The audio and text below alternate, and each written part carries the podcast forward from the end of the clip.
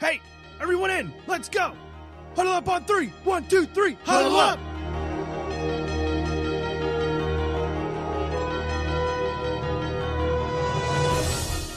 No one, and I mean no one, comes into our house and pushes us around. This is your game now, gentlemen.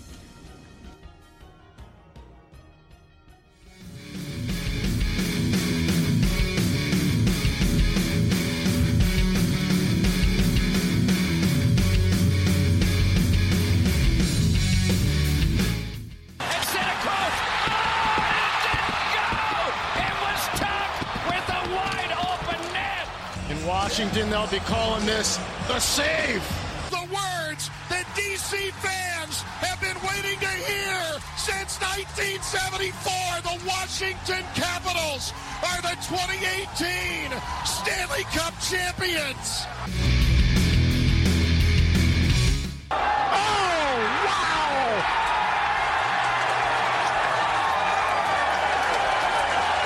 In your life, have you seen anything like that?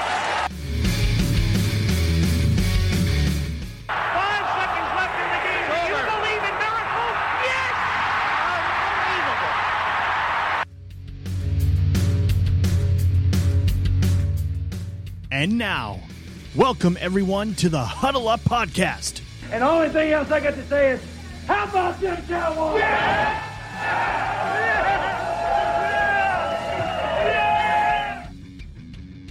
Good evening, everyone. Welcome to the Huddle Up Podcast, live here on our Facebook page. And how about them Cowboys? But uh, it is Tuesday, November 5th, 2019. We have tons to talk about this week, including who is number one, what are Michigan's chances, and what exactly do we know about the NFL. But first, our show is brought to you by Alicia's Pillows and Things on NGSC Sports. If you're decorating your home, you want it to reflect your taste and likes, so why not add decor that reflects your sports, movie, and TV fandom?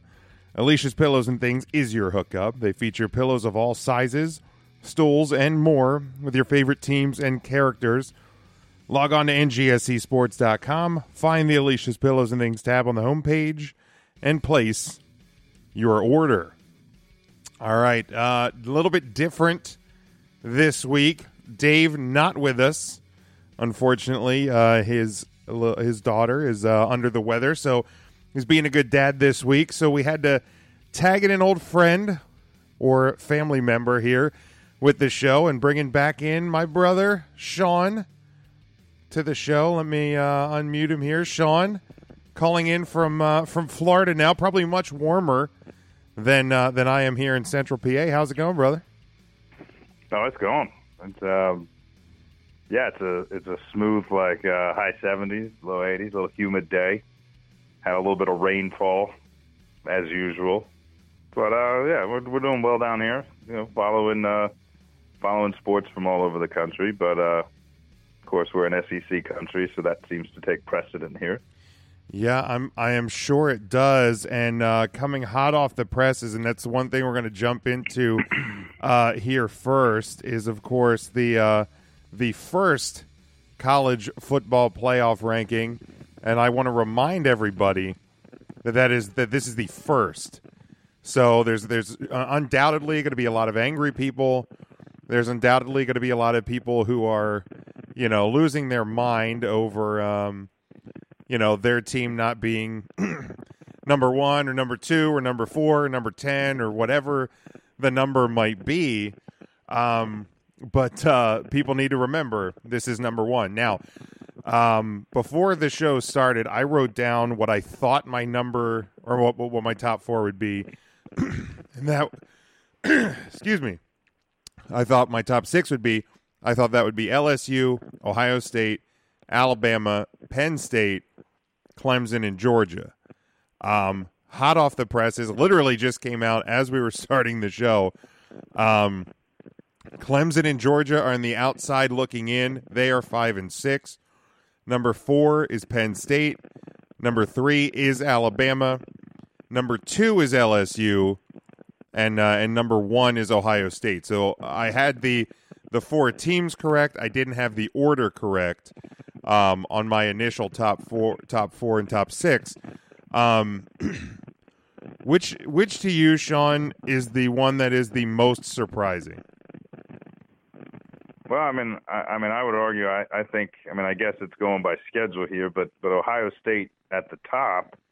Uh, I, I don't know that the order is necessarily wrong. I mean, I personally would probably have had Clemson ahead of Penn State, uh, but I guess again, when you take schedule into effect, that's gonna that's gonna affect that. But I mean, for the for as much as the SEC gets touted as a as a you know power packed conference, I would have thought that you know one of the two SEC schools would have wound up ahead. But I mean, it doesn't really matter. But um, but yeah, I would I would say Ohio State at the top is is questionable to me. But uh, I'm not a computer, so I, I don't know 100. percent Yeah, and and, and that, that's the thing is is you know we we have seen over the years obviously the the amount of changes that that that'll go through between now and uh and the end of the season when these things r- really matter because between now and then teams are going to lose teams are going to play each other hell this weekend number 2 and number 3 play each other uh, in two weeks, number one and number four play each other, um, and and and much more. And, and Ohio State still has a date with Michigan. Penn State has a date with Minnesota this weekend. So, th- like, there's there's a there's a lot of things that that are to play here. So, again, if your if your team's in the top six, um, you know they're probably in good standing. Given who has to play each other, if you're in the top six, all you have to do is win out at this point, and you're probably getting in. If you're on the outskirts, you you know you, you have to hope for a little bit of help. Um, for for me, I, I I I like you. I'm a little surprised that um that they put Ohio State at number one. I think LSU is the best team in in the country. in the country. Um, Um, I think Sean. I think, I think, you, you have Sean, you- something turned up on your end because I'm echoing back on my end. oh, Um, um, I, I botched a cable. uh oh, uh oh. Um, all right, I think we're good again. I think we're good. Maybe, maybe. Okay, No? I'm on. Are you're good. Okay. Um, it's it's still kind of echoey a little bit, but um, f- the, the the thing is with, with these with these rankings and and where they come out, I, I, I- it's. Hold on, I'm gonna I'm gonna th- I'm gonna throw you on mute here. I don't know if there's. Are you watching it back through your uh, computer or something? I didn't think so, but I'll I'll close out of. Uh, and I'm going to try one thing. Okay. Um, you know, it, it's the, the- Heck with it. We'll try it that way. at this point. A lot of these the, the- these rankings when they come out on a weekly basis, that sounds better. That sounds better. All right. Um, is is it's it's just a matter of you know similar to preseason rankings and and obviously the top twenty fives throughout the the the the first so many weeks of the year. It's a lot of it's chatter, a lot of it's ratings. I mean, it's an ESPN show every single week on a Tuesday night, so that that's something that has to be kept in mind. I, you know, I I think LSU is the better battle tested team at this point. Um, you know, Penn State hasn't played anybody. I, one of the ones that that actually stuck out to me a little bit further down in, and was a big discrepancy between the regular top twenty fives, um, and and the the playoff rankings is Minnesota. Minnesota's thirteenth in the AP. They're all the way down at seventeen. Um, here in the in the in the first uh, college football playoff ranking, and I think that's a big one to look at. And I think that's also why Clemson comes in at number five. Clemson hasn't looked very good, and they haven't played anybody. So the committee is at least, and and this is the thing that I think, and and you can chime in here in a, on this in a second.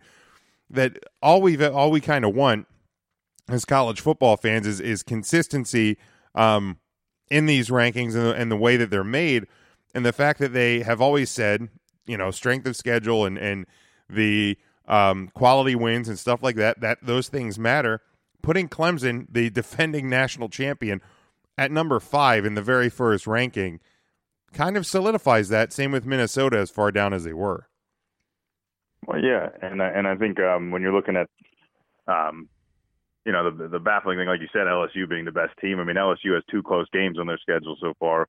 Uh, they they won a uh, a pretty big comeback uh, and, and battle win in, in Texas in a, in a hostile environment in the second week, and then they just came off that close one against uh, Auburn. But the rest of their games against, um, you know, not the greatest teams in the in the land, but you know, some some decent squads there. I mean, they're they're beating people, and one of those wins was a, a multi-touchdown win against Florida. Uh, and so, so I mean, I, I don't, I don't know that I would say that, you know, and you say battle tested, I, I, I would have to agree with you. I don't know that, um, you know, and you know, maybe if Clemson was doing that, they'd be ranked a little higher. But the team that I notice and the one that I would watch out for, based on who plays who, and you know, Georgia being in the SEC, I mean, Clemson, for all intents and purposes, should walk right in. Yes. I mean, they shouldn't really see anything from this point out that scares them. Um, hopefully, maybe somebody surprises them, but I doubt it. Um, but Oregon is sitting right there at number seven. And Oregon kind of has that similar road. There's some good teams in the Pac 12, but I don't think they're as good as Oregon. And Oregon's only loss is a close one on a neutral field. They lost to Auburn, I think, Yeah. I week think one. I know it was an SEC uh, where they had to travel across the country to do it. Um, and it, I mean, it went down to I think the last drive of the game. So, so it was a very close loss. And um, I don't know. I think the right teams beat each other, and the SEC exchanges losses. That could be a sneaky team to get in there at number four or number three. Yeah, no doubt. Because you know, I, I, I don't, uh, you know, I don't see them faltering. I mean, a potential uh, Pac-12 championship, and and you know, the Pac-12 is always that conference that you know seems to be forgotten about year after year, just because you know their their games aren't on until ten o'clock, and um, you know, usually there there's a lot of hype with a lot of teams, and it usually doesn't pan out. But this Oregon squad uh, looks pretty good. Um, now, n- not specifically talking about the college football playoff before we get into our um, three top 25 head to head matchups for the weekend, is uh, I know this past weekend, um, one of the commentators for the, I think it was one of the commentators on the Michigan Maryland game, um, kind of made a comment during the game that Michigan has, has nothing to play for, that they can't get into the college football playoff. Um, you know, they, they can't win the Big Ten, any of that. And it just kind of like, and it just kind of struck me as say what now? Um, because that that's not true. Now, does Michigan need help? Absolutely. And if you're a Michigan fan, you are rooting very hard for Minnesota this weekend because Oh, absolutely. because with four games left on their schedule, Penn State has at Minnesota this week, which we'll predict in a minute. Then they host Indiana. They're at Ohio State, and then they host Rutgers to end the year. Michigan needs Penn State to lose twice because Michigan lost to them. Now, Michigan, um, they're idle this week. They uh, host Michigan State, then they are at Indiana, then they host Ohio State. Obviously, you got to win out. You got to win the Big Ten title game, and then you got to hope. But I, if you win out, you win the Big Ten title game. That means you're going to beat an Ohio State team that, realistically, now because we know they're number one in the college football playoff rankings, they should be number one in the college football playoff rankings. Um, you know, come November 30th when they go to Ann Arbor. Ohio State the rest of the way. They have Maryland this week. And Sean, I am not even kidding you. Ohio State is a 44 point favorite against Maryland this weekend. 44? 44.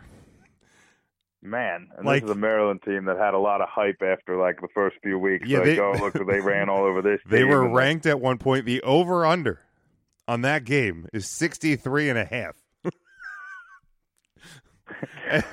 So for that to happen, now Uh-huh. for both of those things to happen, that means Florida State's hanging up a smooth fifty. Like, yeah, it's I mean, just just for uh, to, to go over or to be at that mark and to win by forty-four, like you're gonna have to be in the fifties. That that's the projection that I'm hearing from Vegas. correct. And let's be honest, that's probably a realistic thing that could happen. They have hung No, 50, I'm not gonna. They've hung not gonna say it's not 50 gonna they've hung 50 plus 3 times.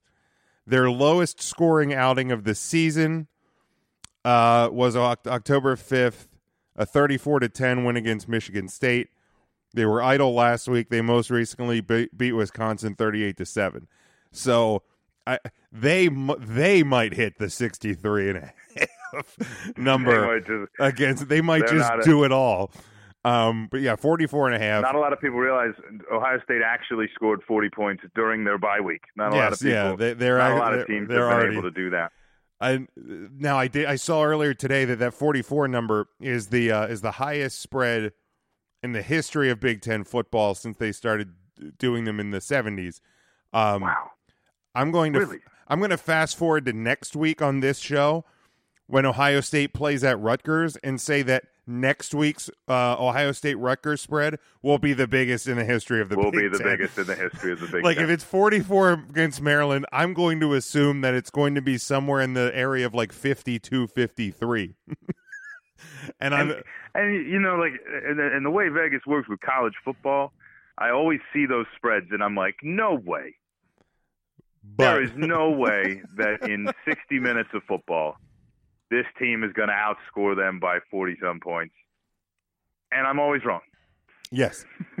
Yeah. It's it's just the way it goes.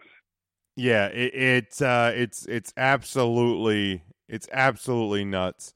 Um, but then uh, Maryland Rutgers versus Penn State, then at Michigan uh, closes out the Ohio's uh, Ohio State slate. So like, here's the thing: Do I think that Michigan is going to win the Big Ten and get into the college football playoff? I do not. However, the notion the notion that it is impossible is very far from the truth because Ohio State and Penn State play each other. So like like I said, Michigan's got they got to root for Minnesota. They got they got to and then they got to do their business. Hope that Ohio State beats Penn State. Penn State's got to lose twice. But you win out, you win the Big Ten. That you know there there's teams uh, every team above you, at least two of them play each other at some point, and they're sitting But at honestly, we're sitting at Ohio 14. State, because if for Penn State to lose twice, Ohio State's going to come into Michigan with no losses. correct. And if Michigan beats them, and you're a Michigan team who's sitting, I don't know how many games they play, would it be 10 and 2 if they win? They would be ten and two, yeah, because they have lost to Wisconsin. They So lost my- to Penn State. My question to you is: in a in a in a world of computer rankings and a world of AP polls, and we've seen it before.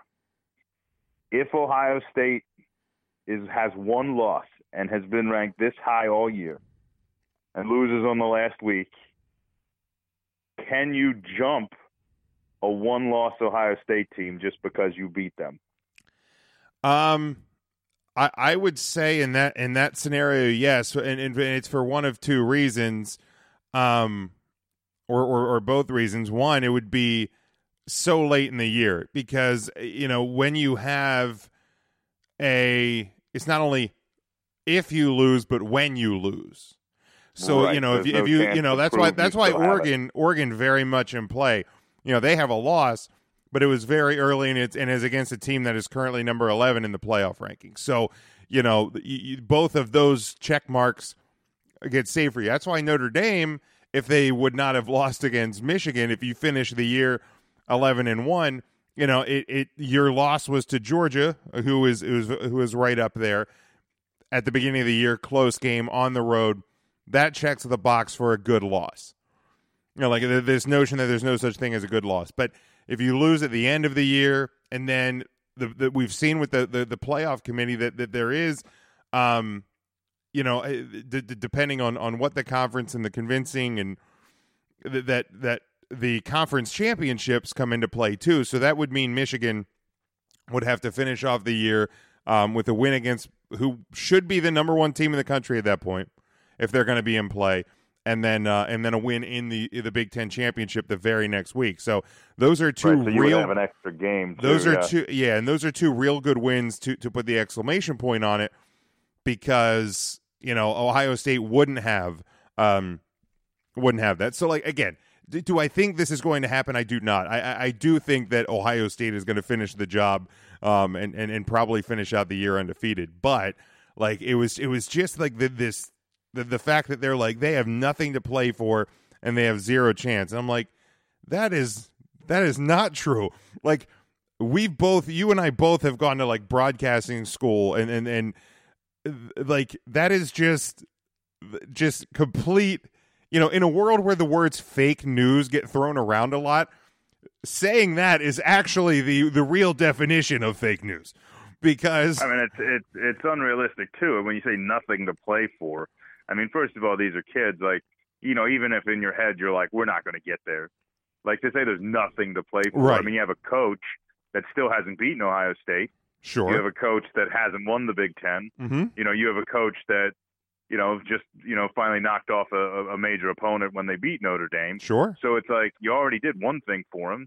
Like I think if you're buying into your coach, and and I think they still are. I mean, they're they're clearly. There, there's no reason to say that these kids have nothing to play for. yeah yeah If you want to believe they don't have a chance to make the playoffs, you're probably more right than wrong. Probably. Because there's just too many other variables. Even if they do win out, jump Ohio State, like the odds that you're at that point jumping everyone else between you and them sure I mean, that's all kind of you know depending who wins and who trades losses. But um, yeah, so I mean that's that part's more true than the nothing to play for. I, I, I mean, there's teams that are 500 right now that have something to play for. You know, it's just it's, Yeah, and- but, and- um, I think the more realistic goal for Michigan is a Big Ten title because that that's a, that's attainable. You you if you win out, you, you know, and, and again, you need you, you will still need help because you need Penn State to lose twice. All all you have to all you as Michigan have to do is win out, but you need Penn State to lose twice.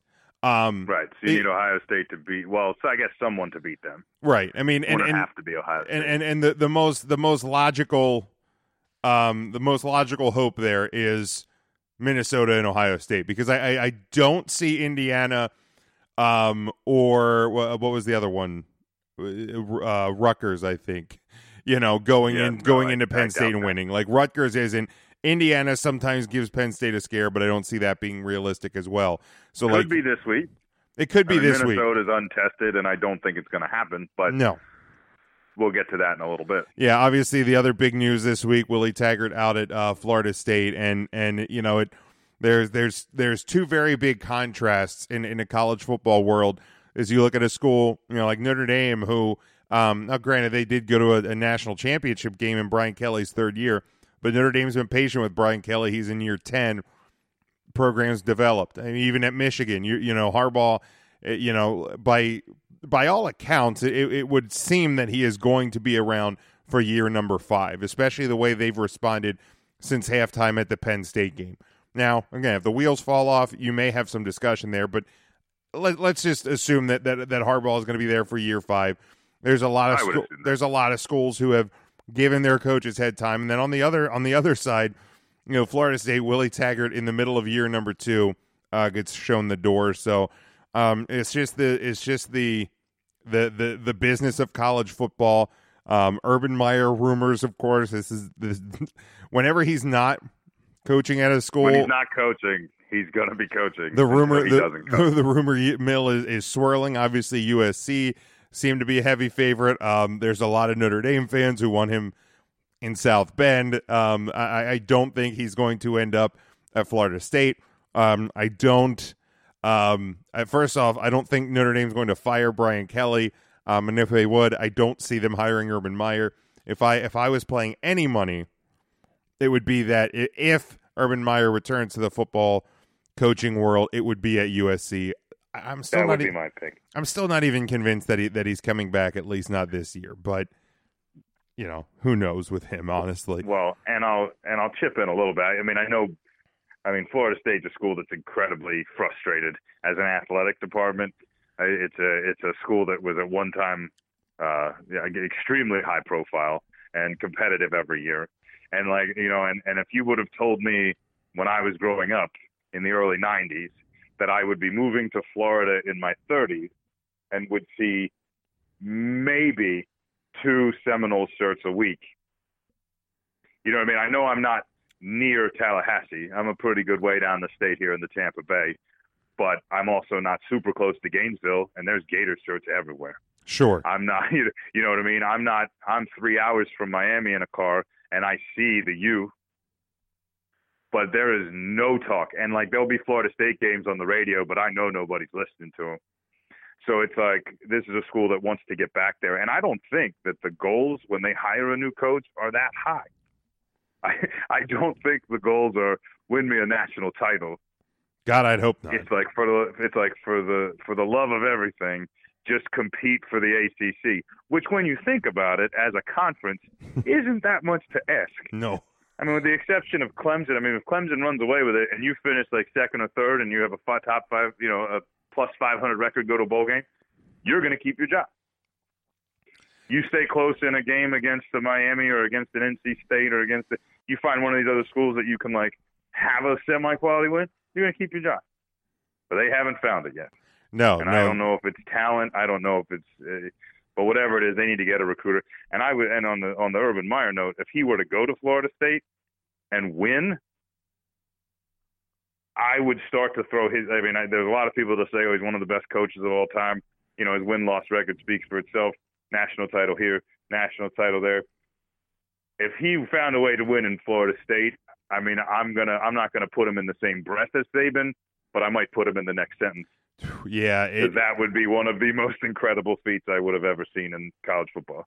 yeah, but it's and- not going to. I think USC is a much more Yeah, realistic yeah. option, especially because they are winning games and they need a coach. and the the notion of him being on the the opposing sideline to us every October and November is just it, I'm I'm it's a daunting feeling as a Notre Dame fan because uh you know it I I don't I. I don't need that in my life. I don't need that kind of negativity in my life. I don't need that kind of stress in my life.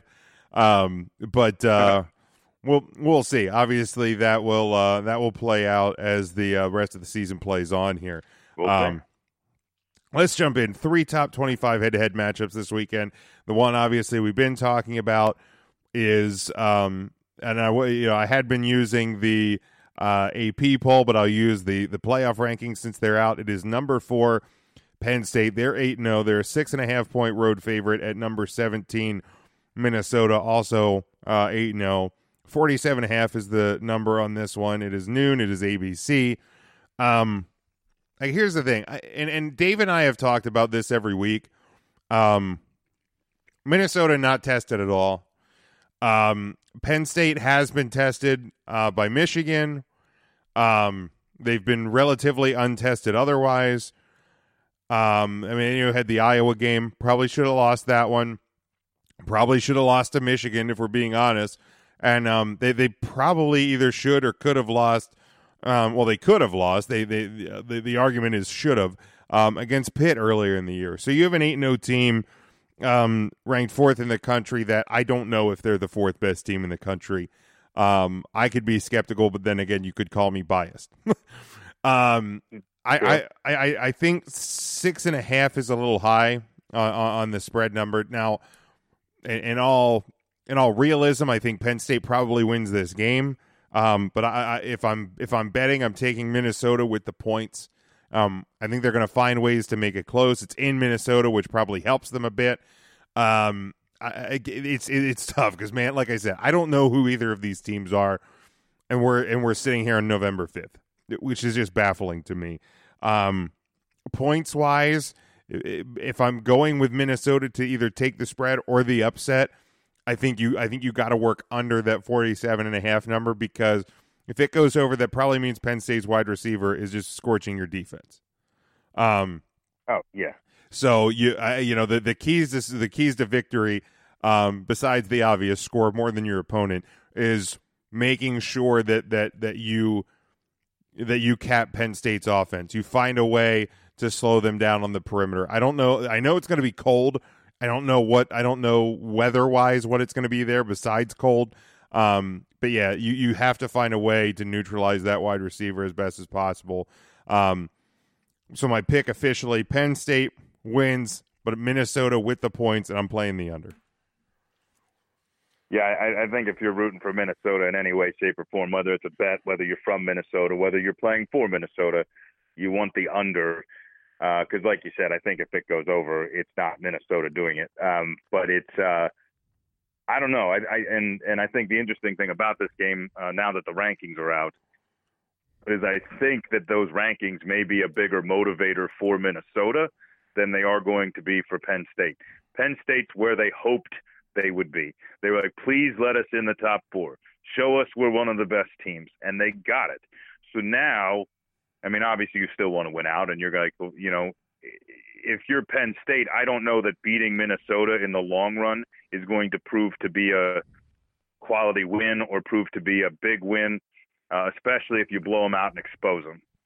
So Sure. it's like if you if you if you crush them and then they go on to lose another game uh, or two and end up at you know 20th, 25th. Um, is it really a quality win anymore? And and I always wonder that about college football. You know, when you play a team that's in the top 10 early in the season and they fall off later, you know, how much does that really? You know, you, you didn't know that was going to happen. Uh, but um, but yeah, I, I don't know if in my right mind I can take Minnesota as untested as they are, and with what I would consider to be a, a less weapons situation. But my gut wants to take them Sure. because I think they're going to feel a little snubbed, and I think a win over Penn State would look better for Minnesota than a win over Minnesota is going to look if Penn State wins. Having said that, I'm going to agree with you. I think Penn State's probably going to win this game um, and it's probably going to. Um, I don't know if it's going to help or hurt their chances against Ohio State. Maybe you take a head of steam into that game. I I, I don't know. Maybe that's good. Maybe it's bad. Um, but I'll take Penn State. Uh, I'm going to take them with the points. I, I, you know, if I, I I'm kind of on the on the end that the talent's going to kind of wean itself out. Um, but there's a lot, you know, like I said, I, I don't see a, I, I would not say I'm calling a scenario where it's definitely a Penn State blowout because I think with the cold and with the motivation and with the fact that if it's close, that motivation is going to grow. Um, but I'll take Penn State. I'll take the take them with the points, and I will take over. I think it's just. I think Penn State's going to just. It it it it sets up a way better matchup the following week. It sells better with Ohio State if they're both up there. If they're both scoring points. So I'm going to take. that. I'm going to take that. Yeah, and I mean with Minnesota in, in in what you were talking about with you know how Minnesota might feel a little a little slighted. I mean they went from 13th in the AP to 18th or uh, 17 in the uh, in the playoff ranking. So the, they're I think they're like you said going to have a little bit maybe more of that motivation factor. And yeah, what the because this is how unbattle unbattle tested they are. South Dakota State, Fresno State, Georgia Southern, Purdue, Illinois, Nebraska, Rutgers, Maryland. That's who they've played so far. Now, in all but two of those, they, they've done it in fairly convincing fashion. They, they had to go to double overtime to beat Fresno State. They only beat Georgia Southern uh, by three, but then they started rattling off some better wins. A seven point win against Purdue, 40 to 17 against Illinois, 34 to 7 against Nebraska, 42 7 Rutgers, 52 10 in Maryland. So they they have started to roll a little bit, but again, you you are playing a team with better talent. So um, it's going to be an interesting one to watch. It's going to give people a reason to watch at noon, which I don't think we've had a real reason Oh, to watch a been game at noon uh, in a while. So um, hit that one at noon. It's got to be cold here in the Northeast. It's probably going to be raining in Florida because I think that's just what it does. So um, so just stay inside, watch football.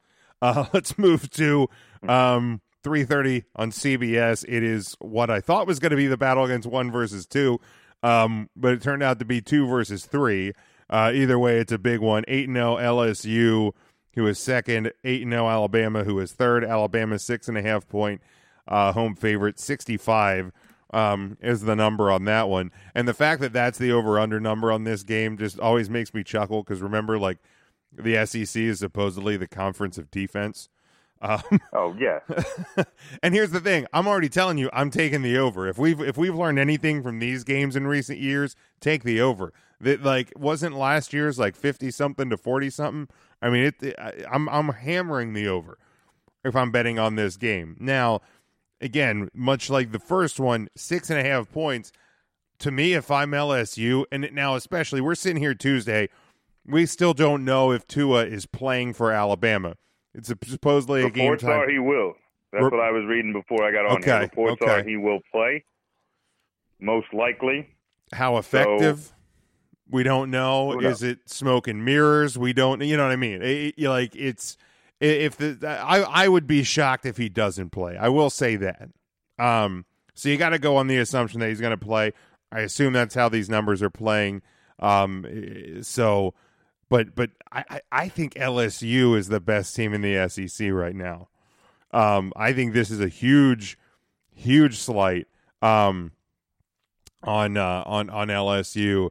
And if I'm LSU and I'm Ed, Ed Orgeron, I'm just putting the, the number six and a half on every chalkboard in that locker room because to me, I would feel disrespected if I'm LSU.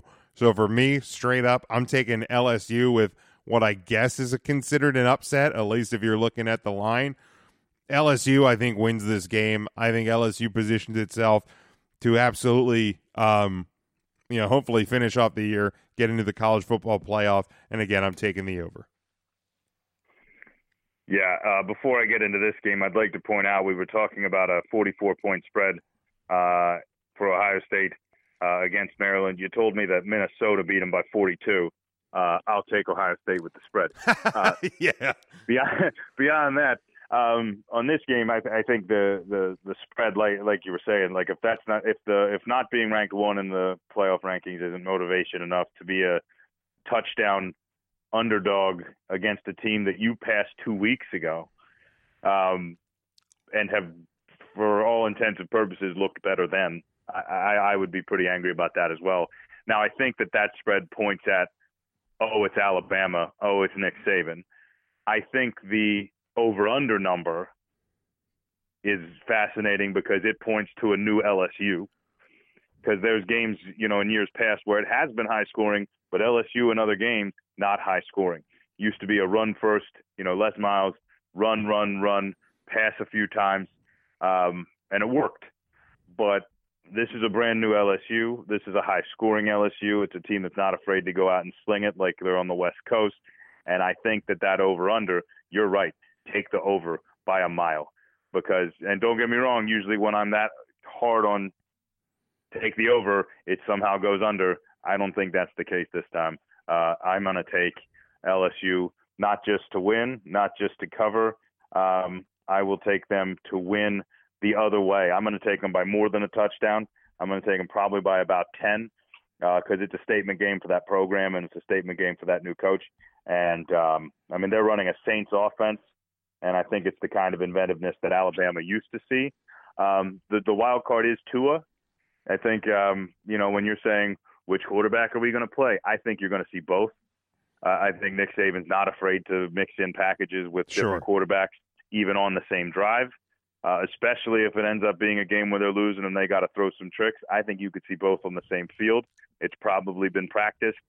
Um, but I, I just um, I think LSU is going to make the statement this week that they're the best team not only in the SEC but probably in the country. And with this win, no matter what Ohio State does against Maryland. I don't care if they win by 60. If LSU wins this game, they should jump Ohio State, and I will be shocked if they don't. Yeah, no, I agree. Because and if again, if we've learned anything with these college football playoff rankings, that they are a week to week, and they will change week to week. So I, I, I agree with you there. If if Probably, well, either way, probably the winner of this I guess, game. Yeah, the winner of this game will be, and that's what you're telling yourself if you feel slighted. Yeah, by Ohio State. You're like, look, we're if we think we can win this week, we'll be number one. Sure, like it's that simple. Absolutely. Now, could it just bite you in the butt the following week, where Ohio State beats what's potentially a three or four ranked team and jumps you right back? Maybe, but yeah. that'll be the adventure that is the college playoff ranking. Yeah, and I mean it's you know we're sitting here November fifth. There's you know th- what three or four weeks. I mean it's the entire month of November because the the final rankings yeah. um, wouldn't be out until the Tuesday. Uh, what would that be? Tuesday, like the 9th or something of, of December. So we're we're five and a half. We're five six weeks out from the final rankings. So the, the, the, there's obviously going to be changes and movements and and and everything with these uh, with these rankings week to week. So um, yeah, if you feel slighted, just win and win big. uh, the, then the final uh, top 25 head to head this week number 18, Iowa, uh, who is 6 and 2. At number 13, Wisconsin, also 6 and 2. Uh, a nine point favorite. 38 is the number on that one. For, under. For, yeah. Yeah, go under. You could have said 25. I'd have said under. Yeah, um, that game four o'clock on Fox. Um, Wisconsin by far the better team here. Iowa, um, you know, they put a few scares into a few teams, but um, Wisconsin's better. The scoring is going to be low. Iowa's offense is, is terrible. Um, so I, I like Wisconsin with the points, and, and, and yeah, I'm taking the under as well. Yeah, I, I don't. I mean, I don't see a whole lot of scenarios where Iowa wins. I mean, I could see it being close if Wisconsin's offense decides to sputter like it has. Um, I, I just, I'll tell you one thing: if it goes over, that running back for Wisconsin is going to have 400 yards rushing. I don't see Wisconsin as a passing team. I, I haven't seen anything to show me that, you know, against a decent defense, they can put up um, any semblance of a dominant mm-hmm. offense like you see from these other teams at the top of the rankings. But it's real hard to score against them. And uh, when you have an offense that hasn't worked in recent weeks, and you're going into, I mean, it's not in Iowa. Uh, that would be the one hope they would have had if it was a night game in Iowa. It's not. I, I think it's just all the wrong recipes, all the wrong pieces for Iowa. I, I think it's maybe they hang in early, and and if you can kind of build on that, maybe some special teams plays, you know, more power to you. But I, I see a lot of scenarios where Wisconsin's going to run the ball hard. They're going to play their usual defense, and it's going to be cold and it's going to be loud. And uh, I, I will take Wisconsin uh, easily, um, and I'll stick with the under. I, I don't. It, it's it's that seemed high to me. I'd have put it somewhere right around the 30 mark to make it interesting. But yeah, no, I, I I'm I'm with you all the way on that one. All right, let's move to the NFL, and and really the big the big thing besides the uh, the black cat in in on Monday Night Football last night that that, that stole the show, um, and uh, you know g- gave uh, everybody uh, uh, plenty of meme material for a Tuesday afternoon. But um, if if you needed any more proof that, that, that the NFL is is a week to week league, um, I mean, really look no further than what we've seen the past couple of weeks. I mean, a, a few weeks ago um, you know, we, we saw a Miami Dolphins team that looked like they were going to win and then looked to almost intentionally bobble a, a two point conversion attempt um, to, to, to, to play the, the, the tank for Tua. This week they get a, get a win against a Jets team that, good Lord, could not look any worse. Holy smokes and and it's just stunning. You go back a couple weeks ago when they came out firing against the Cowboys. I mean, the, the Cowboys have been inconsistent. The Eagles have been inconsistent. The Packers, who oh, you know, a week or two ago, people talking about them as being the best team in the NFC. They come out this week and lose to the Chargers in in somewhat kind of embarrassing fashion. That offense looked terrible. Defense got shredded. Uh, New England loses in a game that they look like they didn't even belong in the same stadium with the Ravens. Um, I mean, it's it's again, it's a week to week league, and and um, you know, there's there's a few kind of elite teams, maybe, but there's a there's there's a a lot of good teams, and there's a lot of bad teams, and everything's just going to kind of mesh together every single week with the NFL. We've we've seen that time and time again. And I think the vol- the volatility of the NFL is in the middle teams. Like you're talking about, like the the the top tier teams, and they're there. And sometimes they're going to lose. And you got your really bad teams, and sometimes they're going to win. and I think sometimes that has to do with that middle of the road. When you got teams like San Diego, and you have teams like I don't know, I'll call Indianapolis one of them, Tennessee, uh, Carolina. You know, you have teams, Tampa Bay, that have talent, and they they somehow can put up points and put up yards. And some weeks their defense gets nine sacks and you just have the Raiders will put up defensive performances, and Derek Carr will put it together, and they'll look like geniuses. That first week when Jon Gruden came in, people were ready to crown him already, and then they're like, "Oh wait, it's still the Raiders." You know, and you have these middle of the road teams that I think have the ability to play at an incredibly high level, but then also derail and play at an incredibly low level, and you start to really question, like, well, was that a good team playing poorly, or was that a really mediocre team playing well? you know, and you, you kind of sure. have that kind of muddled center. Um, and it's a very large center. I think there's very few elite teams, and I think there's very few terrible teams. And it's a very large center. But those center teams are scary because whether you're the Patriots or the 49ers, which, by the way, the 49ers have been the one golden, so to speak, standard sure. so far. Sure. where they've come out and they haven't asked Jimmy to do a lot. One week he did, two weeks ago, put up that huge performance when the running game was sputtering, and that says a lot to him. But for the most part, it's been the simple recipe play good defense, rush four, drop the rest, run the ball. And Right. it's working. Uh, and it's it's worked pretty well. But but yeah, I mean NFC East up for grabs. NFC North, Detroit Lions could win the NFC North. Still could. Still could. It's The window- the Matt window's Stafford the closing, best he has in his career. So you know you have a lot of those things. I, I think the Packers you pointed out are kind of that weird team, and I think what you're seeing there is still that. Is it Aaron Rodgers' team? Is it Matt LaFleur's team? And in, in the grand scheme of things, it's Matt LaFleur's team. But I think they ran into a couple weeks where game script and game scenario just let it be the Aaron Rodgers show. One week it was the Aaron Jones show. Uh, but like you just ran into situations where it was like Aaron Rodgers was able to call some plays, and I feel like we can tell when Aaron Rodgers is calling the plays and playing with his gut, and when Matt LaFleur is saying, "Aaron, just work with the system," and when he's working with the system, it hasn't worked yet. Yeah. and I think yeah. Matt LaFleur that he's not that system quarterback. He's a superstar, and they're still struggling. I think with some of that chemistry. Uh, and I mean, but if they can put it together, I think they're going to be as dangerous as anybody else. Oh, a hundred percent. But yeah, I mean, there's there's a lot of divisions that are up for grabs, and and there's a lot of teams that yeah, I mean, the the window's closing for teams like you know like the Lions, but it's you know you win out and and you, you're probably in play a bit, and and it's it's it, it it's wild to see. You know, to, to, to see the, the league and, and, and, and what it has become in terms of how big that middle of the pack has gotten.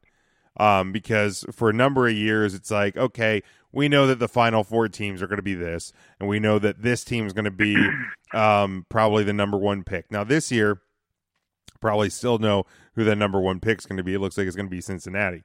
But um, in terms of those like top teams again it, there, there's one or two and then there's everybody else so um, it, it's just been wild and um, the other question I you know I, I look at is like the you know everybody wants to talk about MVP, um, and like I still think it's relatively early. I mean, we just passed the midway point, but like I think you're looking at, um, you know, I think Christian McCaffrey's a strong, um, a strong runner in that race. I think Russell Wilson's got to be up there, um, but you know, it, it's for me. I, again, but maybe just because it's such a week to week league, I don't I don't recognize any kind of one particular person that has stood out to me this year um, as oh this person has to be the MVP. Like has there been has there been that one person for you, Sean, that has stood out above the rest and been like, oh, that is without a doubt the MVP of this league. No, the hard part is, is is is the definition of MVP. Like when you know, and most valuable player has so many meanings to each voter. Where it's like, is it the best player in the NFL? Is it the player that, by definition, is the most valuable player to their team? Which, if you realistically look at it, when you have a team of superstars, like you know, years where like the Patriots brought in Moss, and you know you had you know you, had like a Darrelle Revis on defense, and you had Tom Brady, and you had Moss, and you know if, if you have teams that have layers on layers of stars, it's hard to pick an MVP from that team. So so it makes it much easier when it's a one man show. Um, but the other thing that seems to always go with MVP for me is winning. Like you can lead the league in rushing and yards from scrimmage and um, you know, when your team wins, it's because you rushed for this many yards or you threw for that many yards. But if your team's four and twelve, it's going to be real hard to get votes. Right. You know, so I mean, for me at this point, I don't know that Carolina's having the kind of year that McCaffrey needs them to to win that. Um, especially when I think somebody else looks just as impressive in Minnesota, and they are winning. Fair. I feel like have they put it on Cousins' shoulders some games? Sure, but was he effective because Dalvin Cook's that good? Probably. You know, um, you know his ability to, you know, when Stefon Diggs is able to beat coverage. One, you're playing Philadelphia, that helped, but you're also, uh, you know, you're in a scenario where I mean they're stacking the box because Dalvin Cook's ripping off eight yards a clip. Sure. So I think I think you know you have that. I think um, you know San Francisco is going to end up going close to undefeated probably, and I don't know that they have an MVP candidate No. because it's just working as a unit. So Um, I if think when it's all anybody, if done, anybody, it would be Bosa on the defensive side. probably. But even then, like, is he that much more valuable than anyone else on that line? So it's like Yeah. I don't know. It's it's um it's a tough one, and it, it's also hard because I mean we've seen it. It always goes to a quarterback, Right. and that's where you got to think maybe Russell Wilson's leading the way. He's number one in touchdowns. Just won a shootout against the Buccaneers. We all know how great they are. And um, by the way, the fact that the Buccaneers were in a game to overtime with the Seahawks oh, just pretty impressive. I, but it, but that Well- Seahawks defense is horrendous. And that's the thing. I've I've argued all year that Seattle is a middle is is is one of those middle of the road teams for sure. But I, I think they're even more average than people are giving them credit for. Well, and Russell Wilson's the X factor, and now you add a Josh Gordon to the mix. If he's any semblance I mean, of the Josh Gordon that we know, that's going to be one of the most dynamic passing offenses and I mean, in football. like and they're a run first team. like here's the thing with Seattle. You, they they beat Cincinnati by one. They beat Pittsburgh Yep. by two. They Yep. they lost to New Orleans. That was Teddy Bridgewater's first start, I believe, or 2nd Mm-hmm. start. Um, you you beat the Cardinals by seventeen. Uh, you beat the Rams by one. You beat the Browns by four. The Ravens kicked the hell out of you. Um, they beat the Falcons by seven, and they beat the Buccaneers by six in overtime. Like your yeah. your schedule hasn't been good, and you haven't beaten all but one team convincingly. Like, and again, uh, the defense is bad. I mean, they, twenty points against the Bengals, twenty six against Pittsburgh, um, you know, twenty eight to the Browns, twenty to the Falcons, thirty four to the Buccaneers. Your defense isn't good. Your offense is getting it done, but you're getting it done against bad teams. Now, looking in the in ahead of them, we're going to find out if Seattle's good because you have, and we're going to predict this one, the 49ers on Monday, Eagles the following, or or the Eagles two weeks out, then Minnesota, then the Rams again, then the Panthers, and then you close with the 49ers. So the rest of the way, if if Seattle gets through those, uh, you know, with only one or maybe two more losses, yeah, then I'll believe in them. I don't believe in them right now. um, let's uh let's I don't I don't believe in Seattle, that's for sure. And, and as to answer the MVP candidate, if you're asking me to go right now, I'm going with Dalvin Cook because I think he's the reason that the Vikings are uh, where they are, and he he just kind of answers every answer of what an MVP means for me. But I think by the end of the year, you're going to see some quarterbacks rise, and and it's going to kind of depend where guys finish. But I think you're going to have a Wilson. If the Lions make the playoffs, you're probably going to have a Stafford in the argument. You're always going to have a Tom Brady and maybe an Aaron Rodgers.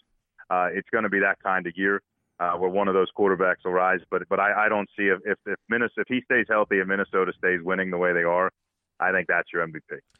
for for now, I, I'm just going to say the Cowboys MVP is Amari Cooper because that guy is the is, is the most important player to the Dallas Cowboys, uh, without a doubt. Because the the week or two he was out was not good, very not good. You lost to the Jets when he was not in, on the field. Case and point. Um, let's move to uh, some pick'ems in the NFL. We're going to start. Uh, there, there's five games here. We're going to start on Thursday night. A game that uh, you know can can really play to that AFC West, which is, um, you know, I think these two teams obviously need to win out to stay in the wild card race and and hope that that, that Kansas City uh, trips up along the way. If you want to have hope in that division, you got the Chargers who are four and five. They're a one point road favorite against the four and four Raiders. Forty eight is the number on that game. Eight twenty on Fox and the NFL Network. Um, I'm taking the Raiders to win this game. Um, I w- I know they haven't super been battle tested or, or anything like that. But the fact that like Gruden has taken this team and kind of has them believing, and I mean, you, you're only you're only going to get as far as Derek Carr is going to take you. Um, and, and I don't think this team is great, but you have a lot of young talent on that team that, that is kind of starting to believe in, in what Jon Gruden's telling them.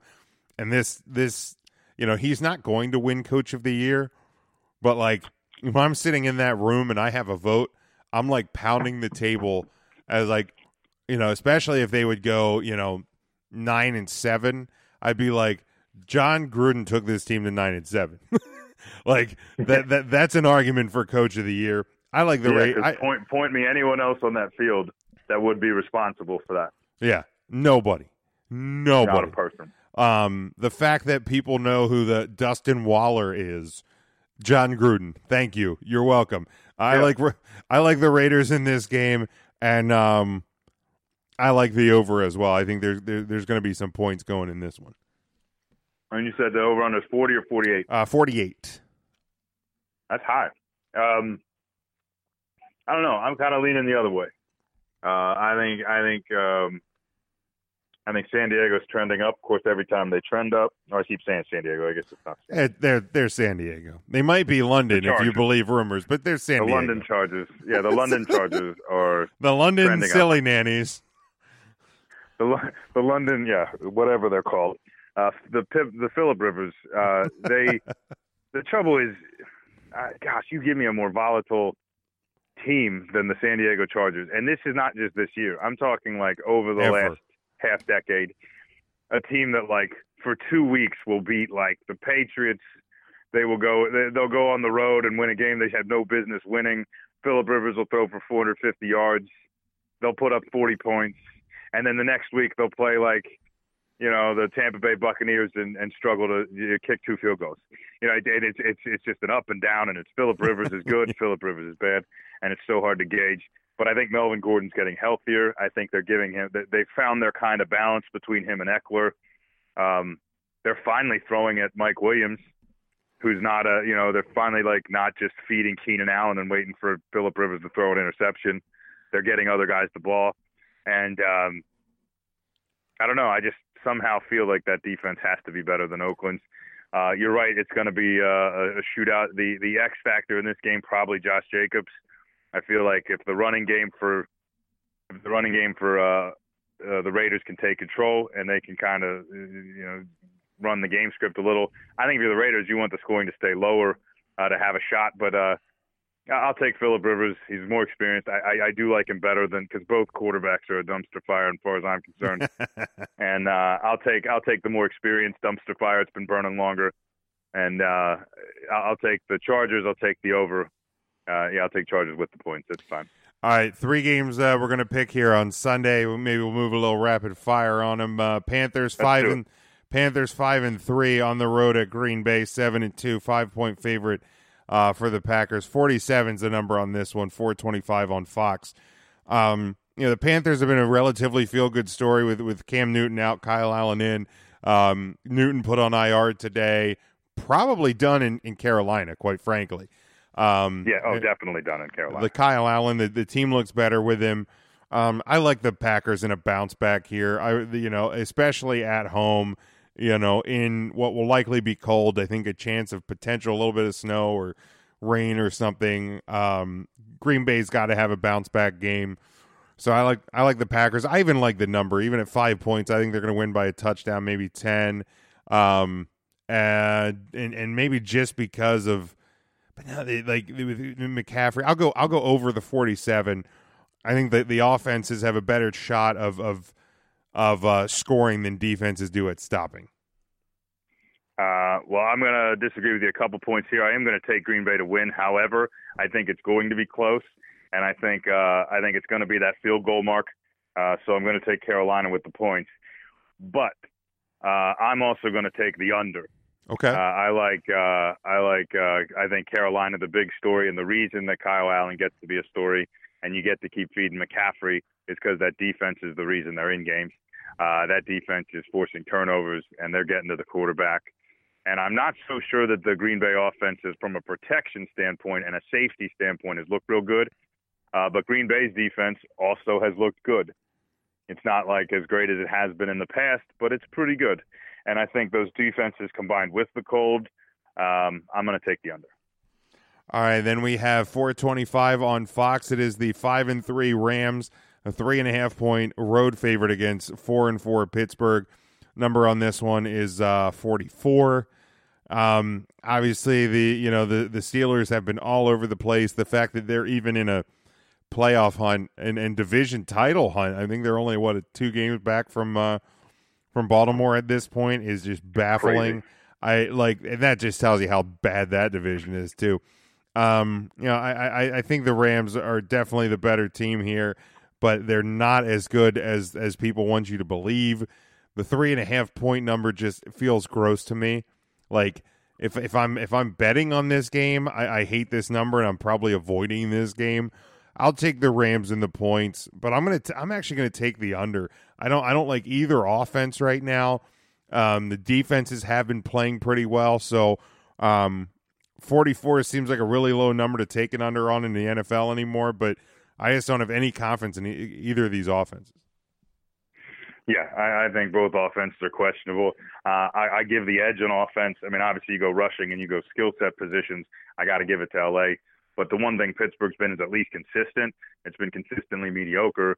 Uh, but as long as Rudolph's been on the field, I think it's looked tolerable. Uh, and that's another defense that has been surprisingly good. Um, with uh, you know, with with the healthy Watt, uh, and uh, I'll take the healthy Watt. I'm going to take Pittsburgh in this one. Um, wow. Okay. I just think they need it.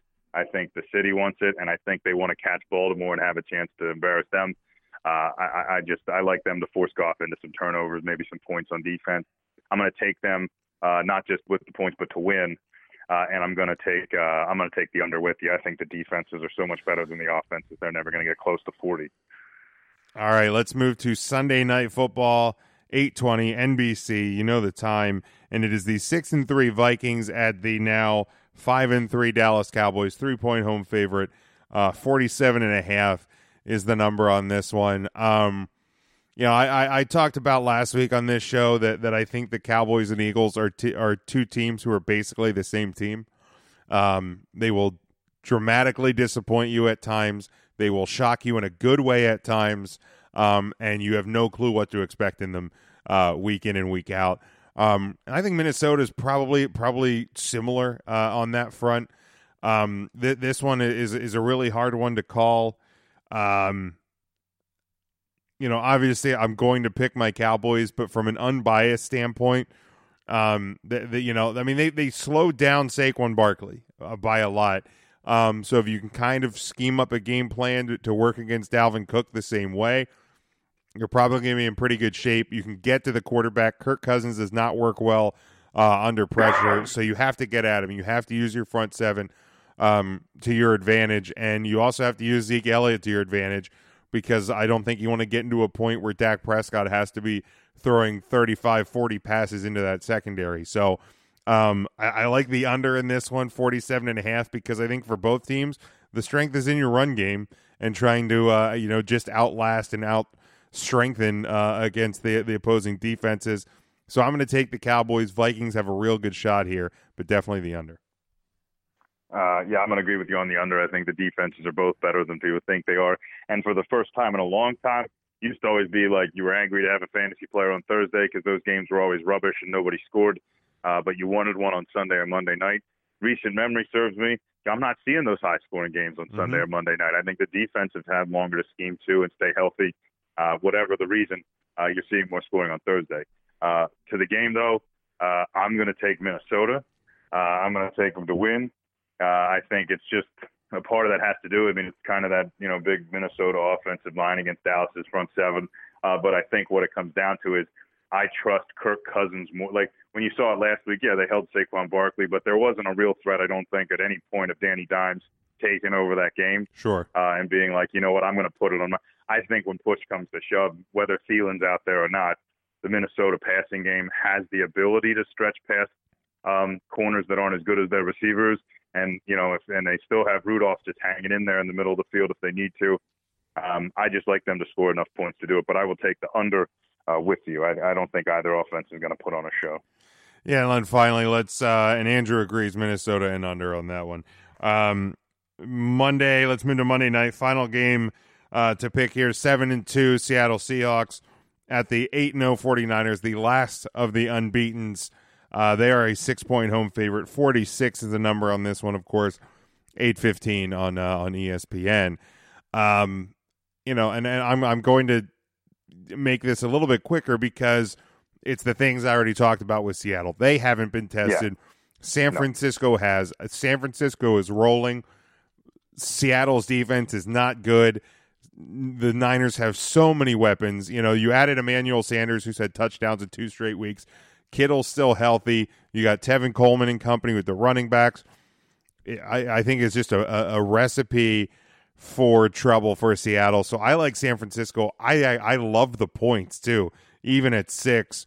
And um and I'm going to go the over just because we've seen the the Niners have been putting up points lately, and if Seattle's going to want to hope. Uh, just hope to be in this game. They're going to have to roll their offense as well. Josh Gordon probably going to be in the lineup.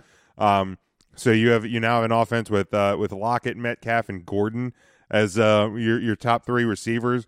Yeah, I'm going to take the over all day on this one. The 49ers plus. Uh, I agree with you. We've talked at length about Seattle. I told you how much I love San Francisco right now.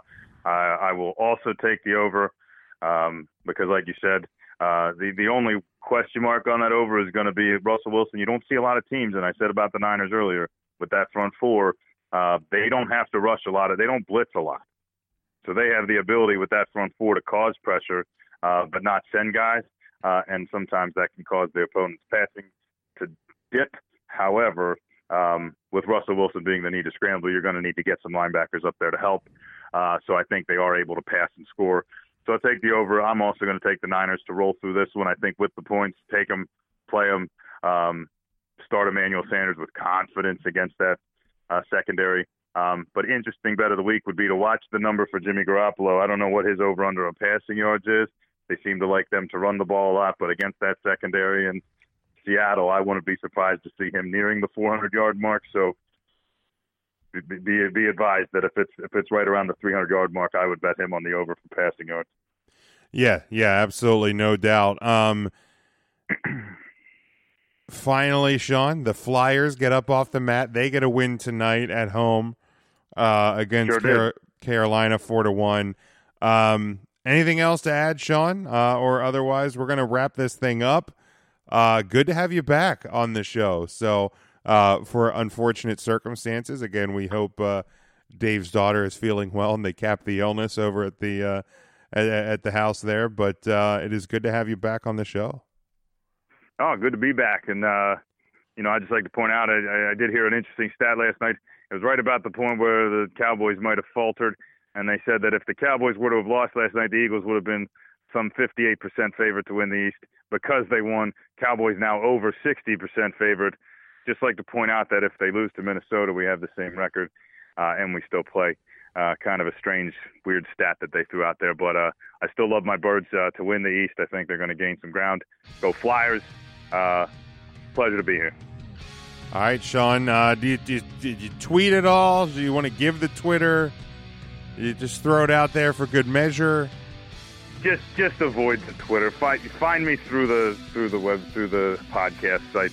I'm, I'm on there. You'll find me. I'm tagged in everything. All right, Sean. It's good to have you back. I'm sure we'll do it again at some point here in the future. So uh, have a good night, bud. You too, man.